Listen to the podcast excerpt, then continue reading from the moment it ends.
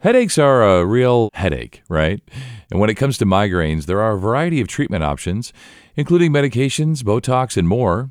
And joining me today to discuss the signs and symptoms of migraines and how we can help folks not to suffer is Dr. Evan Wong. He's a neurologist with the Genesis Neurology Group. This is Sounds of Good Health with Genesis, brought to you by Genesis Healthcare System. I'm Scott Webb. Dr. Wong, it's so great to speak with you. We're going to talk about migraines today, and I was just kind of mentioning that most of us have had headaches before. Some people maybe even had migraines or thought they had migraines, but it's great to have an expert on to tell us exactly what is a migraine, can we prevent it, how do you treat it, and so on. So as we get rolling here, what is a migraine exactly? People with migraines usually describe their symptoms as a very pounding headache a throbbing headache. It can be both sides of the head. It can be one side of the head. Sometimes they they'll have a lot of light sensitivity associated with the headache. Sometimes it can make them nauseous. Typically, people say they will have to go lay down in a dark room, and sometimes the headaches can be very debilitating. Now, the exact etiology of the headaches, like exactly why does it happen, what causes it, we don't really fully understand the pathophysiology of the migraine. But we think it may be associated with some of the ion channels within the brain on the cells where the electric charges the cells, maybe some of those channels may be mutated in some people with migraines. Not that they have some severe disease, but it can cause these type of headaches. How can we tell the difference between a regular headache, a run of the mill headache, and a migraine? I think people are concerned that, okay, am I getting something really, really bad? Am I going to have some kind of horrible outcome from this headache? Or is this just something that's going to go away and then it's going to feel really bad right now, but I'm going to be okay in 24 hours? Right? How do you tell the difference between that and something really bad? What I tell people is that typically, if you have had headache for 10 years and you have a severe headache, and it's the same headaches that you usually have. You don't have to worry too much. Okay? So if you're somebody that never has headaches, and then boom, suddenly you have a very severe headache, and that puts you down, then you should be more concerned and come to the hospital to make sure it's not a bleeding or it's not like an infection or it's not a tumor that's causing the headaches. So it's a little bit counterintuitive. So for people who suffer from headaches a lot, they have a severe headache, it's less worrisome than somebody who has never had a headache and just started having intractable headaches. When we're suffering from a headache that we think might be a migraine, what would be sort of our first level of treatment for ourselves if we want to go to the store and buy something? Yeah, you can try the over-the-counter Excedrin migraine or Tylenol. If those things don't work, there are prescriptions your family doctor can prescribe you, such as sumatriptan, or rizatriptan, Maxalt. So those are the entry level medications for migraines, and they do work. Also, rest can help decrease the headache, and people typically find that if they don't get enough sleep or if they drink too much caffeine, that can you know trigger them to have a headache. So the remedy for that would be taking in more fluids because caffeine does dehydrate you, and then also getting more sleep.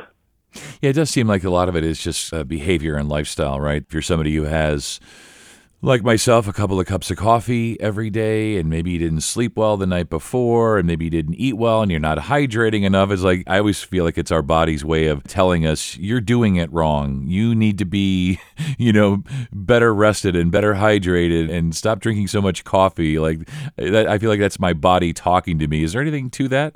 That's exactly right. You'd be surprised. Like I just had a patient today. He was having headaches every single day, but he was drinking like five Mountain Dews a day. He was getting maybe five or six hours of sleep a night. The last time I told him, six weeks ago, I told him, hey, let's cut down on the Mountain Dew. Make sure you sleep eight hours a night. And then came back this time. Didn't really need any medications.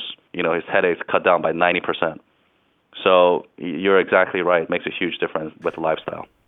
Yeah, and we just uh, all need to be really better, probably, at listening to our bodies. And if we're having daily headaches, first of all, we don't have to suffer every day. Like we can reach out, talk to our family or primary doctors, and then see a specialist like yourself. And you might just say, "Hey, why don't you cut down on the uh, Mountain Dew, bro? You'll feel a lot better. Maybe sleep a little bit more." So, just uh, great advice, and it just seems so obvious, but we need sometimes professionals to tell us these things to really drive them home. And so, when we think about somebody somebody in your office, doctor, who's reached out to their primary and they end up in the room with you, how do you diagnose a migraine? How do we know it's a migraine and not something else, let's say?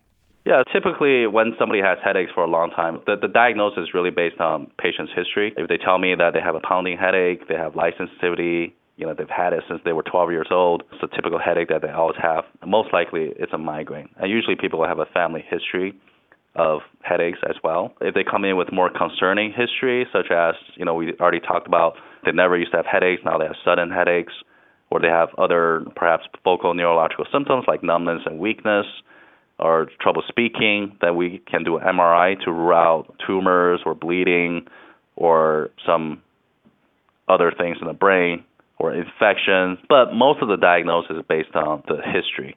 That's a pretty typical story that patients tell me when we diagnose somebody with migraine. And a lot of times, you know, it is migraines or it could be stress related, right?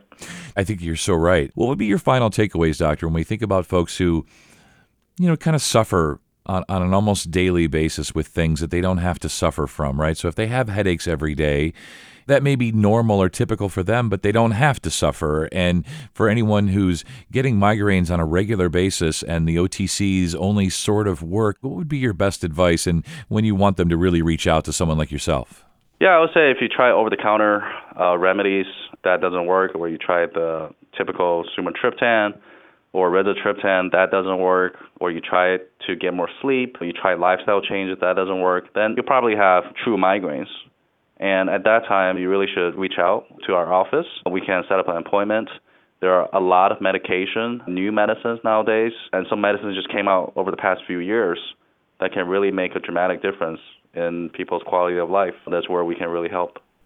Yeah, they really can. And I know a number of people who you know, suffer from migraines and they went to the doctor 10 years ago, 15 years ago, and whatever was prescribed didn't work. And they went, oh, it didn't work for me. So I'm just stuck with these migraines. But that's what's so cool about medicine and science is things are always progressing and evolving and changing. And there's always new meds to try. And we have experts like yourself to help us through all of this. So also, I would like to add the treatment options we have nowadays you know, we can do Botox injections. We have this new class of medication called CGRP inhibitors.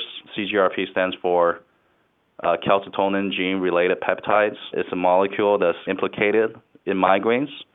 And there are these CGRP inhibitors that blocks the function of the CGRP, and that can really stop the migraines in its tracks. And we have different forms of this new type of medication, such as monthly injections. We have three of those. We have daily pills that work in the same way. We have abortive medications. Abortive means somebody has a severe migraine. They really got to stop it in its tracks, like there and now. We have new medications for that. So I really think patients should reach out if they're suffering from headaches and try these newer options.